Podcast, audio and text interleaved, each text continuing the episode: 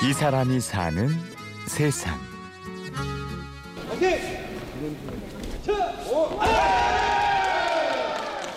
요란한 기합 소리와 함께 서로의 도복을 잡으려 안간힘을 쓰는 두 사람의 박력 넘치는 한판. 우리가 생각하는 유도는 이렇습니다. 하지만 보이지도 들리지도 않는 사람들의 유도 경기가 있다면 이건 상상이 되시나요? 안녕하세요. 키 179이고요. 그리고 몸무게는 102kg. 시각장애인 유도 선수 최강근입니다. 28살의 최광근. 눈이 보이지 않는 우리나라의 유도 국가대표 선수입니다.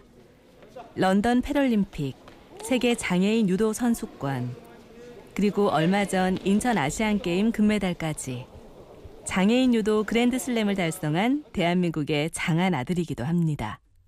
그런데 궁금합니다. 눈이 보이지 않는데 어떻게 유도를 할 수 있을까요? 아, 아무리 선천적인 시각장애를 가져도 음, 유도를 하기 그리 크게 어렵다고 생각하잖아요. 지도자 옆에 도와주시는 분들의 말을 듣고 이렇게 일단 만져주시면서 잘 알려주시니까 막 물론 비장애인보다는 배우기 힘들겠지만 크게 힘들다고는 생각 안 해요. 음, 도전을 잘 못하고 오히려 움츠리니까 힘들다고 생각하시는 것 같아요. 최광근 선수는 선천적 시각장애인은 아니었습니다. 전도 유망한 어린 유도 선수.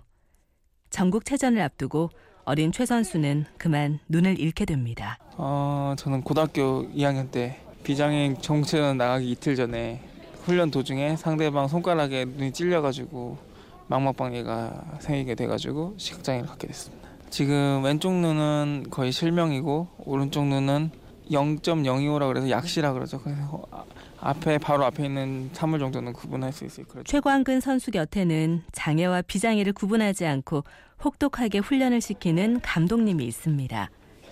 양평군청 최성훈 감독. 얼마 전에 그 일반 국가대표 선발전이 끝났는데 그 일반 국가대표 선발전에서 개인전 5위에 링크됐거든요. 최한근 선수가. 그 일반 대회 나가서도 그 정도 이제 성적을 낼 수 있는 엄청 실력 좋고 노력하는 선수입니다. 어, 그렇게 뭐 이제 특별한 훈련이라기보다 시각장애인 선수는 그냥 잡고 한다는 거밖에 다른 게 없거든요. 시각장애인 선수들은 보이는 게 좀 불편하다 보니까 이제 잡고 훈련하고 그리고 훈련에 이제 꾀부리지 않고 그 훈련이 뭐 한 시간이면은 뭐 한 시간 반을 할 수 있는 그런 그 노력하는 점. 비장애인과의 경기에서도 두각을 나타내는 시각장애인 유도 선수 최광근. 그는 장애를 가진 사람들에게 이 말을 꼭 전하고 싶다고 합니다. 그 예전에 어디서 들은 얘기인데 밧줄이 있는데 그 밧줄을 놓으면 죽을 것 같지만 그 밧줄을 놓아도 생각보다 떨어지는 깊이는 깊지 않다라는 그런 말을 들었는데 해보지도 않고 포기하지 마시고 나와서 하고 싶은 일 하고 사회의 일원으로서 내가 할 수 있다는 거 보여주고 그걸 증명하고자 최선을 다하셨으면 좋겠습니다. 모두 그렇게 화이팅 하셨으면 좋겠습니다.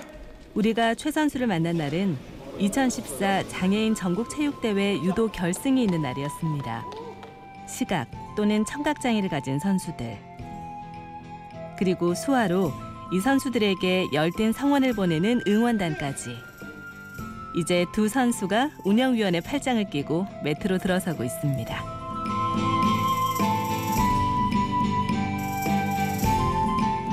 어, 뭐 지금 유도를 11, 12, 13년 정도 했는데 매 경기 할 때마다 긴장되는 거는 마찬가지고 그냥 연습해왔던 걸 믿고 시합 들어가기 전에 연습대로만 하자.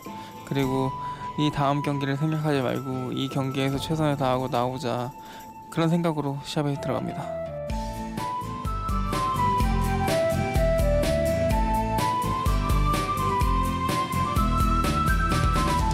지금부터 세상에서 가장 조용하지만 가장 격렬하기도 한 유도 한판 펼쳐집니다.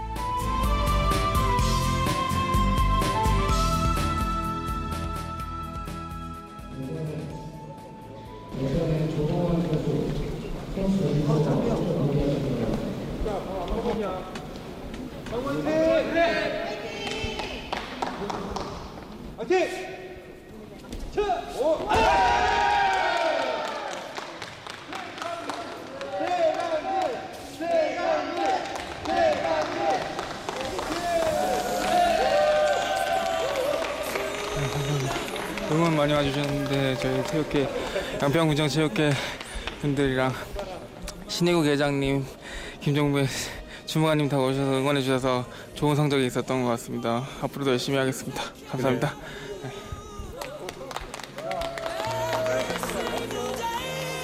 이날 당당하게 한 판으로 시상대 가장 높은 자리에 올랐습니다. 최광근 선수에게도 앞으로 선수 은퇴라는 길목이 기다리고 있을 겁니다. 은퇴 후에는 무얼 하고 싶으냐는 질문에 장애인 선수를 육성하는 지도자가 되고 싶다. 장애를 가진 사람들을 끌어내고 싶다. 도와주고 싶다. 할 수 있다고 용기를 주고 싶다. 라는 대답을 해주었습니다. 이제 끝으로 시각장애인 유도 선수 최광근이 사는 세상이 궁금해집니다. 마 이걸 어떻게 설명해야 되지? 내가 사는 세상이랑 음 최강근이라고 해서 뭐 다르게 산다고 생각할 수도 있겠지만 제가 사는 세상은 다르지도 않고 그냥 사람 냄새 나, 냄새 나게 그냥 그렇게 평범하게 살고 있고 하루하루 최선을 다하면서 살아가는 세상